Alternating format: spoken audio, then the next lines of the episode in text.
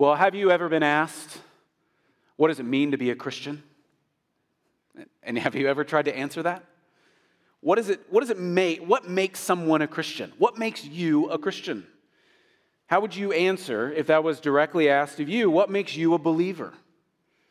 In the summer of 2006, I worked as an intern in an office in D.C. that had phases of intensity and then phases of complete boredom. And during those boredom weeks, because I was an intern, I got pawned off to other offices to literally just answer the phone or go get coffee for other higher-ups. And one week, my job was just to answer a phone in what was called Room 1, meaning it was the very bottom of the basement. There were no windows. There was only one door, and it was Room 1. And I was asked to just answer calls, and no one calls Room 1. So on a Tuesday of this week, I brought a book that my grandma had mailed me a couple of weeks before. She sent me a copy titled God Loves You by Charles Spurgeon. She said in the front flap that Spurgeon was her favorite writer, and she wanted me to read him. I'd heard of Charles Spurgeon faintly. I knew him mostly as a historical component of the Christian faith. I knew that he was important and blah, blah, blah, but this was a perfect occasion to satisfy Grandma. So I was reading at this desk, right by the doorway, right by the hallway, and then someone I had met earlier in the summer walked by, stopped dead in her tracks, looked at me with a straight face, and then walked on. And I thought, well, I'm fired. And then I got an email 20 minutes later from the director of personnel who said, Asher, .. please come see me in the personnel office. Bring your book. Well, now I'm really fired. So I was nervous, and right when I sat down, she says, I heard from Rachel that you were reading Charles Spurgeon. I said, yes. Are you a Christian? Yes. What makes you a Christian? Oh, man. Well, if you have your Bibles this morning, I hope that you'll turn to Matthew chapter 15. And if you're new with us, the chapter before us shows Jesus, or the chapter just before this passage had shown Jesus feed 5,000 people. And then him walking on water toward his disciples. And through a series of events, what Matthew is doing throughout these passages, Matthew is demonstrating for his disciples and onlookers and haters, he's demonstrating to different people the very personhood of Jesus. What makes Jesus Jesus as a man? But also, who is Jesus as God, fully divine? And people are regularly not understanding him. Some are following him, but some are just going, I have no idea what you're talking about. Some are, though, rejecting him, which is what this series in Matthew 14 and 15 and on through 16, Matthew has given us 8 accounts of Jesus being rejected in some way, some fashion, and today is no different, where people are showing themselves to reject Jesus altogether. Today's passage, you'll see Christ not only being rejected, also misunderstood, but also he is opposed by very powerful social influencers called Pharisees and scribes. We'll get into them in a little bit. But I want you to understand there was controversy surrounding Jesus all the time, and for a lot of reasons. But one culturally alarming thing is Jesus and his disciples were not living according to what would later be known as man-made rules. All right, so they were judged by others for not living according to these man-made rules. And I think this passage is massively important because it helps us more clearly understand what makes someone a believer in Jesus. I mean, have you ever thought about that? Sometimes you might think about that in fear. What makes me a believer in Jesus? Do I believe in Jesus? One of the culturally alarming things, though, is that he was regularly attacked. And one of the things that this passage will do is it will show kind of the hectic nature of him being opposed. This is honestly a hectic passage. And I mean, it's hard to read this passage without our presuppositions kind of overtaking us. So this morning in my Sunday school class, we talked about how we often have a tendency to have a framework of who God is or a framework of how our lives are and actually impose that on the text. So you're going to read words in this passage like a Pharisee, and you're going to be looking around going, who here is a Pharisee? That guy's a Pharisee. That girl's a Pharisee. Who here is a bad elder? Or what does it mean to have man-made rules? I want you to take all the frameworks that you might have off the table and just read this text for what it is. But it's hectic in the meantime, because there's a lot going on here, and there's a lot of redemptive history unfolding before us.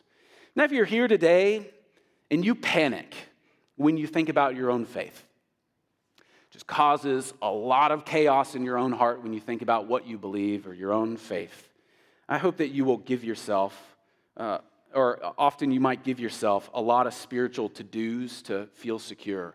I don't know what I believe, but man, if I pray like 50 times today, if I read the Bible not just in a year, but like 4 times in a year, okay, then I'm off on a good start. But I hope that you will see how Jesus speaks to the weighty rules that you may be piling on yourself that God has not.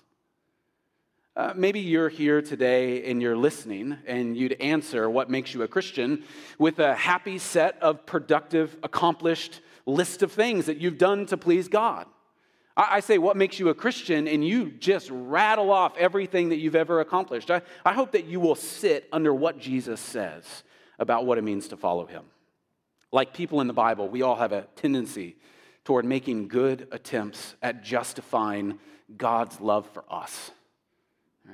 We don't very often believe it, and so we'll try to justify it in our own man-made ways. We'll keep doing stuff in order that we will think we will please him. But when we make up traditions, which we'll get into in a little bit, or rituals, which we'll get into a little bit, or patterns outside of how God has already directed us to enjoy his goodness, if we keep making up traditions or rituals outside of what he's already given us, we actually turn the whole faith upside down. We take what was given to us in grace, and now we make it about us altogether. So I want you to place yourself in the tension of this text. Look around, if you will, and notice where these forces that were stirring in Israel's culture were coming from, that were tempting Israel to reject its scriptural commands in favor of new, tightly fitted traditions.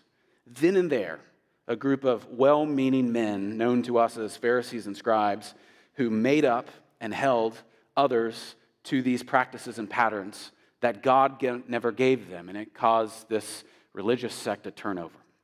So, in God's word, I hope you'll see the clear rebuke and teaching of Christ, where God's rules are pure and man's rules are distracting, where when Jesus is confronted by these man-made rules, he actually comes back at them with the very rules that they should have followed altogether. So I hope you'll see this in a couple of ways as the narrative unfolds for us. So if you're using an outline that would be provided in the bulletin, I'm now at point 1.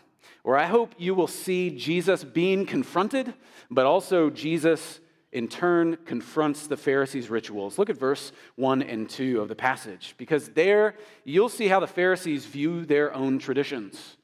They're so proud of them, these traditions that they've made up, that they are going to great lengths. They're coming from Jerusalem to where Jesus was in a different part of Galilee in order to confront Jesus altogether. That's how much they trusted in these traditions. They came all the way from Jerusalem to attack him. Now, these were not local Pharisees and scribes. These would have been people far away, but very high up in power. They found Jesus, think of it, as he was ministering to God's people, and they wanted to abruptly stop him from doing what he was doing. And at this point, Jesus was more widely known and more widely followed than ever before. So what they see in their own minds is that we have a growing problem, and we need to put a stop to it. His teaching was, and here's why they had to put a stop to it in their own minds, his teaching was contradicting the rules and the regulations of the rabbis. He was this traveling preacher who was actually saying, you've heard it said here, but let me tell you what God actually wants you to do. These guys were adding to the scriptures in what they thought were helpful rules to help people follow the Lord, and they would have been well-versed in theology. They would have been well-versed in the scriptures of the Old Testament. You think about like a library. They had a library. You know, you think about all the software like Logos and all that. They had all that. They were well-versed in this. But Jesus wasn't following what their books were saying. And look at how they accuse him. Look at verse 2, the second part of verse 2. Well, verse 2 altogether. Why do your disciples break the tradition of elders? For they do not wash their hands when they eat. Or to put it another way, they're talking to Jesus here, you allow your disciples to boldly, openly neglect the tradition of the elders.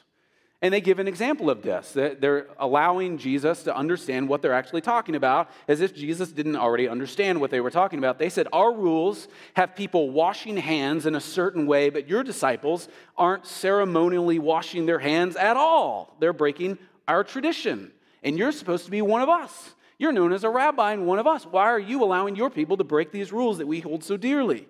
And this is a serious charge. You may think about this and go, we're just talking about washing hands. This was a huge thing to them, and here's why. This wasn't just Jesus and his posse who weren't hygienic. These policies and traditions of the elders, they were some of the requirements based out of the Old Testament ceremonial laws. One of these requirements is if you're around someone who is unclean, like you touch, so this is the Old Testament, if you touch someone who is unclean or you eat something that has been declared unclean, you have to go through a ceremonial rite or a ceremonial ritual before then you can go and worship God in righteousness and holiness. So if you've messed up, we've all heard, it's Mother's Day, so sorry to bash on mom. We've all heard you need to clean yourself up before you go to church, right? You need to clean yourself up before you go talk to so-and-so. That's the understanding of that. You've messed up, and now let God purify you through this ritual. Well, the scribes and the elders had made up, alongside that, various rules of, hey, it's not just if you've touched something unclean, but if you walk down the wrong aisle of Walmart where fish might be, you probably need to take a bath in a certain way. Or let's just say, man, I know a lot of you who are farming and ranching, your hands are constantly dirty and used all day long, right? So let's help yourself out. Let's have you wash your hands before every meal. That way, no matter, what tractor you drove or what thing you threw or what hand you shook, no matter what you did, just wash it before breakfast, lunch, and dinner, right? I don't know if that's where hand washing came from before, go wash your hands before you eat.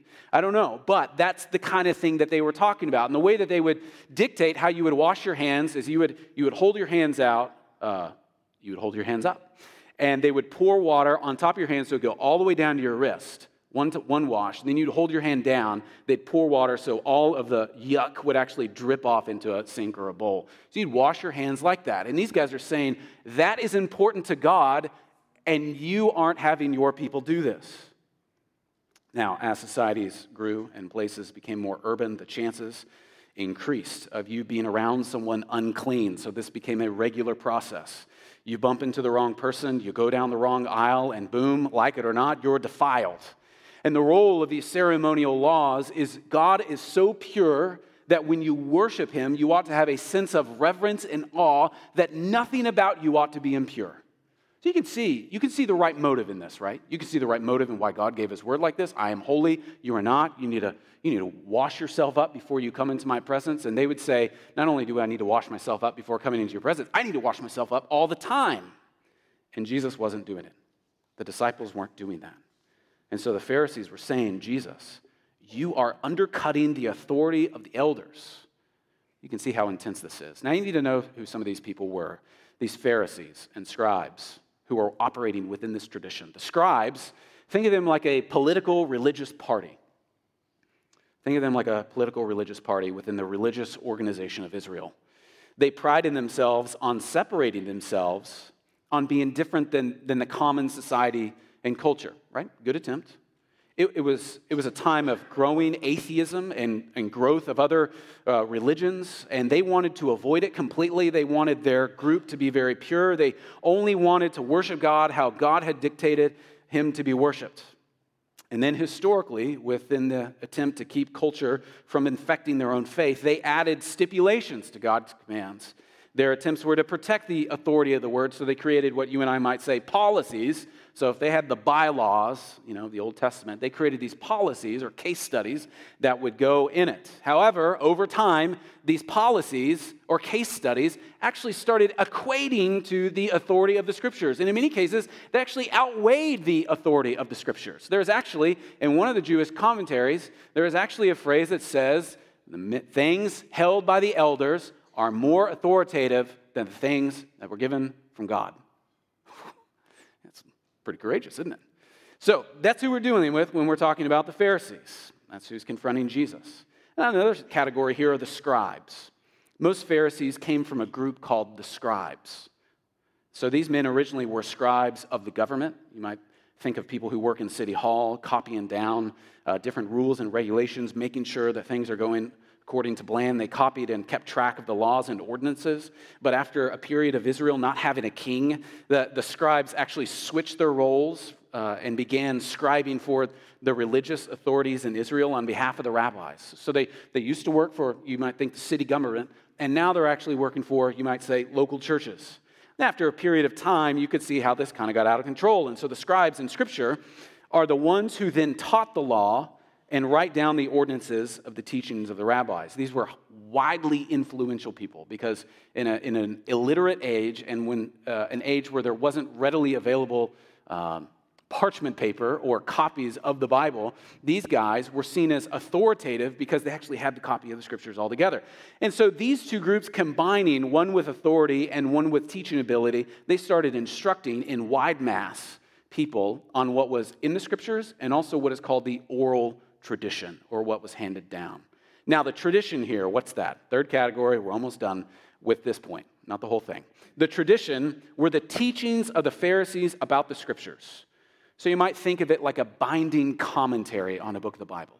You might have a commentary at home. I have a ton of commentaries in my office. These are thoughts that are uninspired about books that were inspired. And the regular thing that you might fall into a trap in is like, well, so-and-so says this about the Bible, so I believe what he says, rather than, well, what does the Bible actually say? These commentaries that these Pharisees were teaching, they were bound together and they became the regular teaching of the religious era. So the Pharisees, these teachings about the Scripture, were so valuable. The danger here, obviously, the danger of this was that the teaching was placed on the same level as the Word, or you have tradition now equaling Scripture, or ritual now equaling religion. So this tradition often went beyond what the law of God said and in the wrong direction. It not only said more than God's Word, but it actually took a person who obeyed it in a direction of denying what God's Word actually said altogether.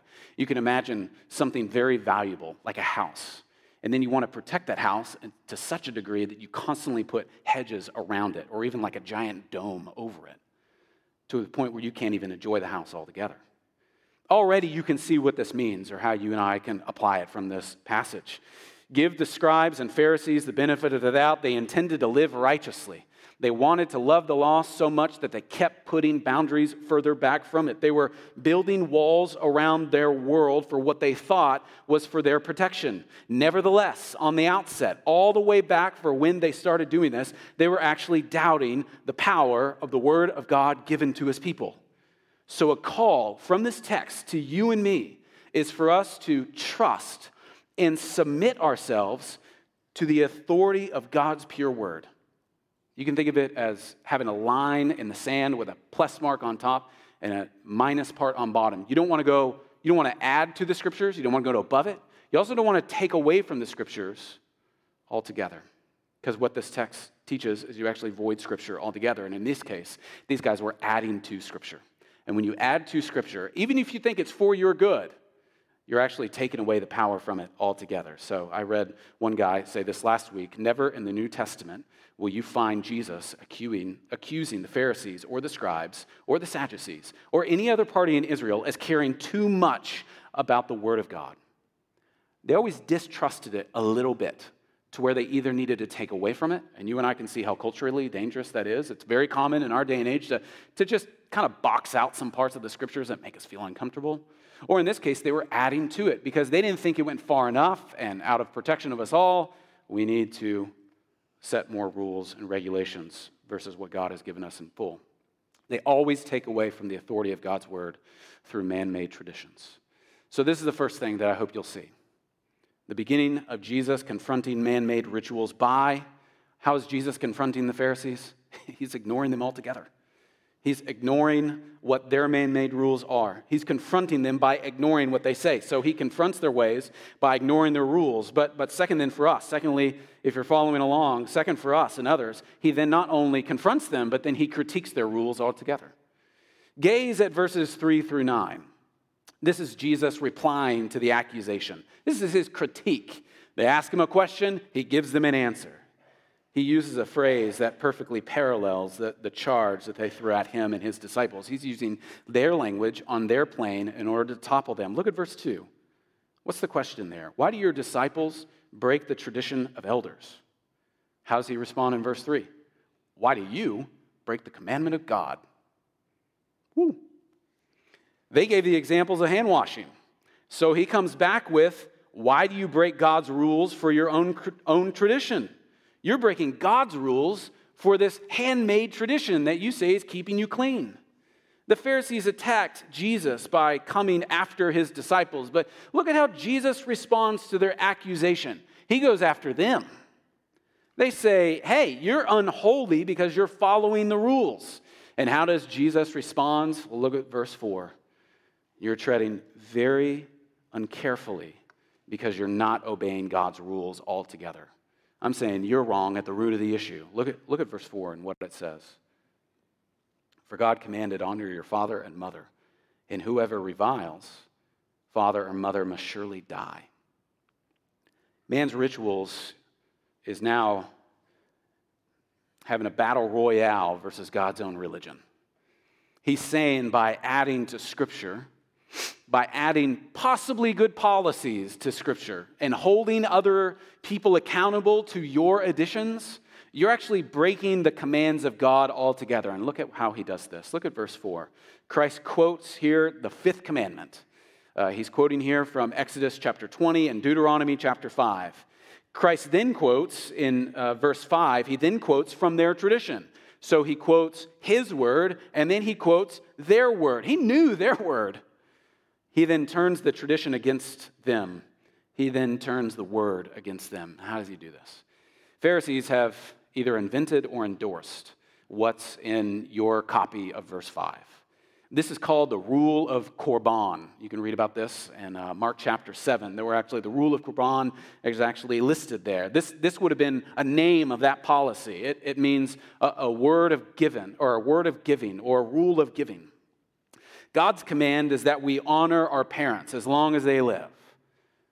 We're to honor our parents as long as they live. And part of what it looks like to honor your parents is what many of you today do on a regular basis. When your parent is in need, who are you not to help them first? Maybe they need physical help. Maybe they need financial help. Maybe they need emotional help. Maybe you are the one that they need to lean on after you leaning on them for so long. And you, in honoring your father and mother, are commanded by God to look up at the parental figure that God has given you and say, whatever you need as your son, I will help with. When Brooke and I lived in New Mexico, I don't know if it's cultural or, well, obviously it's cultural. There are these houses in front of houses called casitas. All right, so you might build a normal house, and then you might build what is called, I think in the Midwest, a mother-in-law apartment, right? Where no matter what happens, if your mom needs a place to stay, she gets to move in with you. And the language there is gets to, not has to, right? Now, I think it's interesting that not only, they don't place her in the backyard, place her in the front yard, but they do separate it from the household. Right? This is why Brooke and I moved away from New Mexico. I'm kidding. My mom there. What's mine is yours, and what's yours is mine. All right.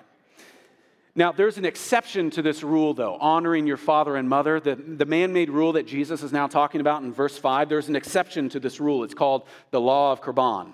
It's bizarre, and in reality, it's actually a very sinister rule. Here's what it is. If your parents are in need of something that is yours, whether that's furniture, whether that's money, whether that's your car or another kind of resource, or maybe it's even their physical help. They need it. They've expressed it to it. Imagine how difficult that would be. You could declare whatever they ask for. Let's just use a couch. They say, man, our house just burnt down. Can we borrow your couch so we can sleep on it? You go, well, actually, Mom, law of Korban. That's dedicated to God here. And then they can't have it. Now, God didn't make up that rule, and you can see how sinister that is. Hey, can you your dad's out of town. Can you come take me to the doctor? I'm not driving right now. And it's like, well, Mom, my car is for ministry, so I can't. I'm not going to help you with it. And what he's saying is you have voided God's law altogether. If you claim something for God on your own, then whatever they needed could be legally and ethically withheld from your parents, whether it's taking a parent to the doctor, well, the problem is your truck is for ministry, sorry. Or, hey, son, I'm in between jobs. Can we come eat dinner at your house? Sorry, Dad, the table you built and gave for me, now it belongs to a heavenly carpenter. And these were people who were attacking Jesus. Jesus sees their rules, and he says, look at verse 7. You hypocrites. This is the critique that Jesus gave them. By inventing practices for the sake of holiness, you have sidestepped the whole point of God's command. By adding to the command, even though you think you are doing yourself good, you have actually voided it altogether. Tradition here is possibly hard for us to look at and understand that this is their view of tradition. It's hard for us to look at because you and I use tradition in a different way than it's talked about here. A tradition is typically something you like or look forward to. Tailgating on a Saturday. Leaving cookies out for Santa. Going to church as a big family on Mother's Day. But tradition in this case is actually not something you do out of love. Tradition in this case was something you followed out of fear or a way to sidestep your obligations. It's a loophole in the contract that God has given you. By their traditions, they made what came to them from God null and void. By adding to God's word, you have taken away from God's word altogether. And Jesus isn't saying here, you guys are just too old-fashioned with your tradition. Or you guys care too much about the Bible. You're just being too literal. That's why my guys don't wash their hands in this way. You guys are just old school. No, in many ways, Jesus is saying, you are not old school enough. Go back before you made up these rules and see the rules that came from me. Look at verse 8. Here, Jesus tells them that they're not just wrong, not just that they're sinning, but he goes on to illustrate why they're doing what they're doing. He quotes here from Isaiah. Look at verse 8 of this text. The people honors me with their lips, but their heart is far from me. Hey, Jesus, you're not following the rules of the elders. His response is, your heart is far from me and vain, it says in verse 9, do you worship me? Three massive strikes here against them. They added to Scripture, strike 1. They've reviled their parents, strike 2. And oh, by the way, you have rotten hearts. Isaiah prophesied something terrible that would happen to the Israelites, where they would finally turn their backs on God. And Jesus saying, hey, he's talking about you. You've turned your back on me. You have flattery lips, but a desolate heart. You think you worship me with your new rules, but it's all for nothing. Now, friends, I wonder, as an aside, if this gives you a clearer picture of Jesus. Look at how he is being portrayed to us in the Gospel of Matthew. Strong, wise, confrontive of sin, honoring his own Father's word. On a regular and weekly basis, the man we sing of, the man we pray to, the man we have faith in, the man we trust in for our full lives. Look at how he's here defending his disciples with God's word. Look at how he's defending his Father with his Father's word, with his own truth. This gives us another glimpse of what he was on earth to do. He comes for this heart according to how his Father commanded it. I just love it. So our passage moves from this confrontation to a rebuke.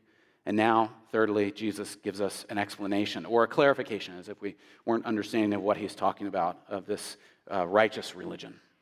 Look at verses 10 and 11. Jesus here clarifies or explains true purity and righteousness. There's a shift. If you think about narratives in Scripture as like a movie, here now is a shift in camera angle. They are now speaking, or these Pharisees and scribes started speaking to Jesus. Jesus then abruptly speaks back to them, but now he turns to the entire crowd and says at the end of verse 10, hear and understand.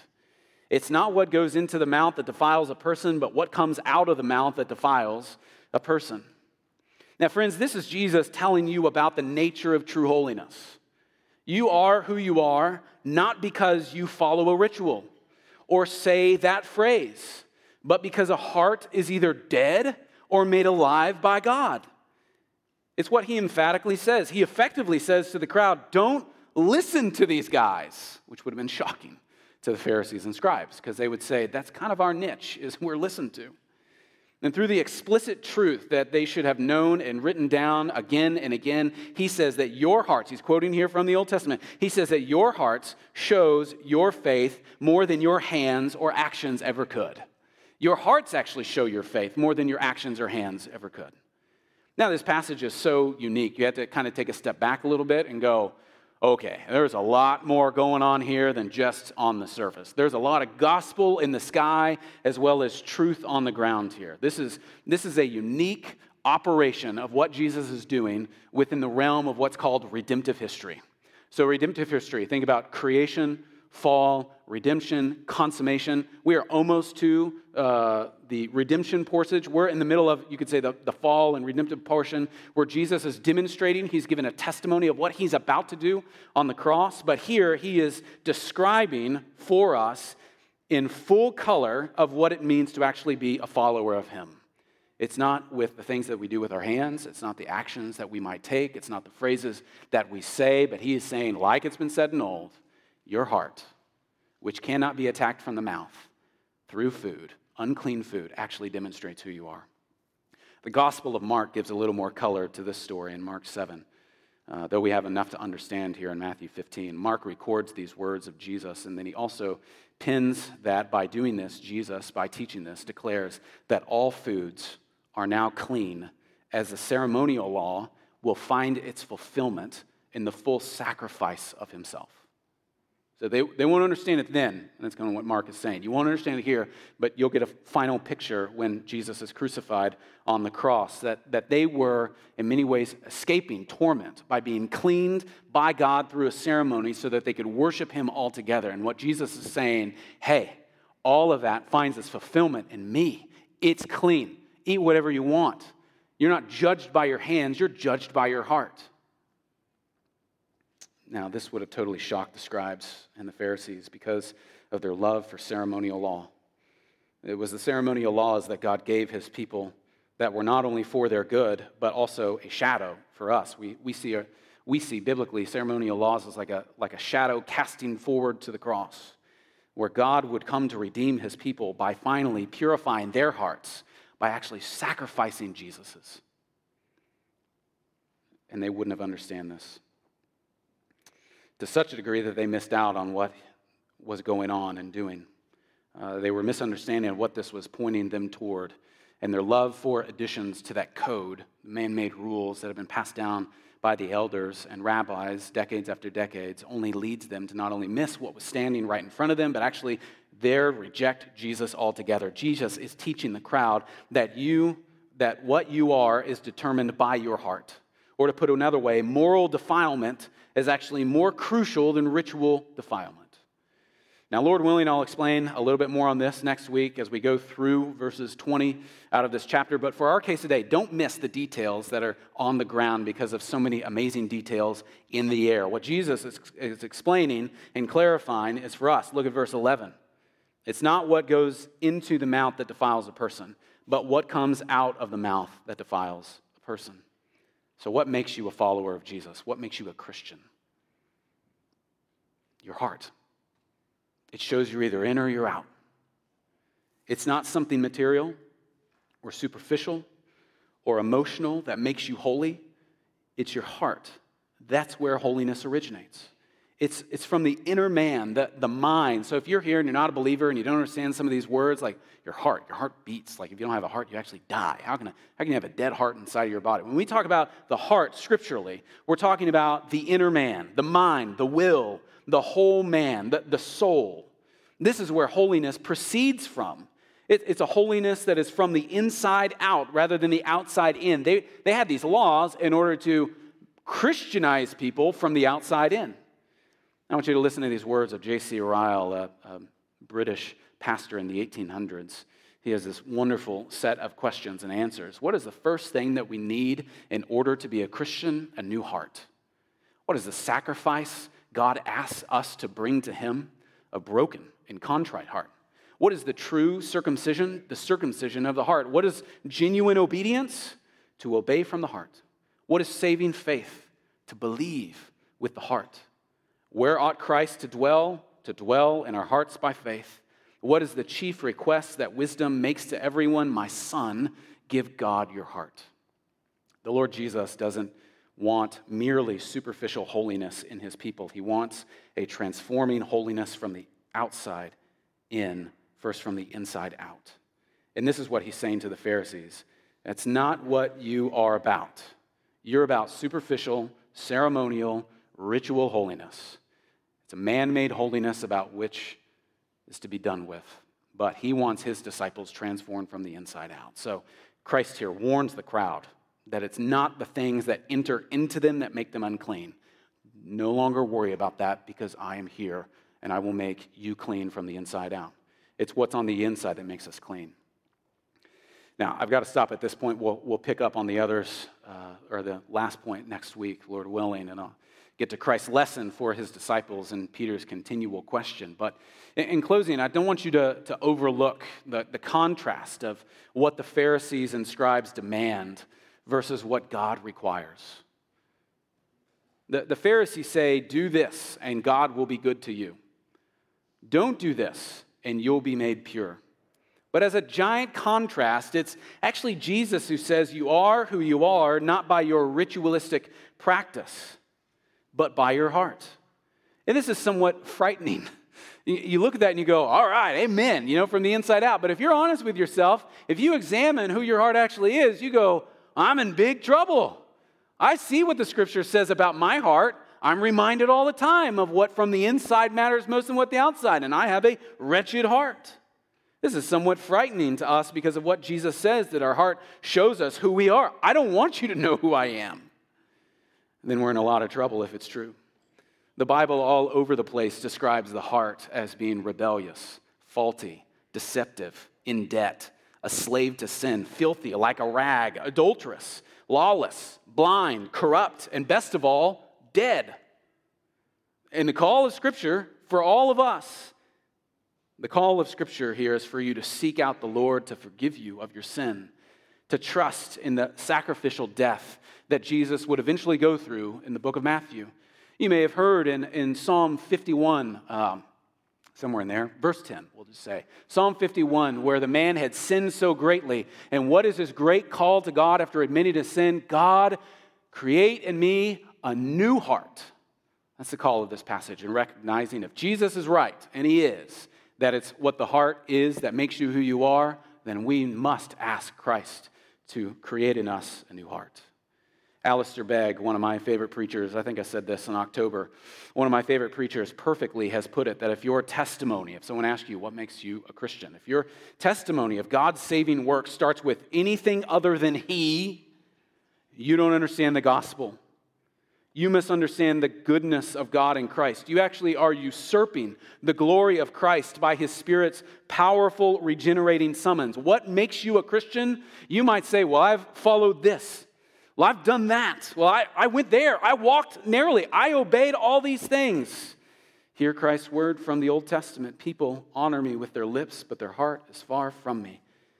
It was Christ who needed to open your ears so that you could hear. It was Christ who needed to remove the scales from your eyes so that you could see, and revive your heart so that you could live. Friends, the call of this text is to be honest with yourself. Who are you? And you need someone outside of you to save you from yourself. 16 years ago this summer, my boss's boss's boss saw me reading a book by one of the finest Christian preachers ever to live and asked me, what makes you a Christian? What did I say? Well, she cut me off and didn't allow me to say anything. She piped in and said, whatever you want to say, you need to know that what makes you a Christian is God showed His love for you, and that while you were still a sinner, Christ died for you. That's what makes you a Christian. Go and tell. Friends, let's pray. Our gracious and heavenly Father, we thank you for what your testimony says about you and your glory and your grace and your mercy. We thank you that as we have seen and observed all of the ways that we can understand your purity, you purified us by a death of your Son. God, we ask that we would respond in great trust and understanding of what that means for us, so that we are not tempted to go after anything but you, so that we are not distracted by anything other than you, the object of our faith. Oh God, present yourself to us in a big way, as a big God, as one who loves His little people. Oh Lord, purify us and create in us a new heart. so that we may enjoy your glory all the more. We pray this in Jesus' name. Amen.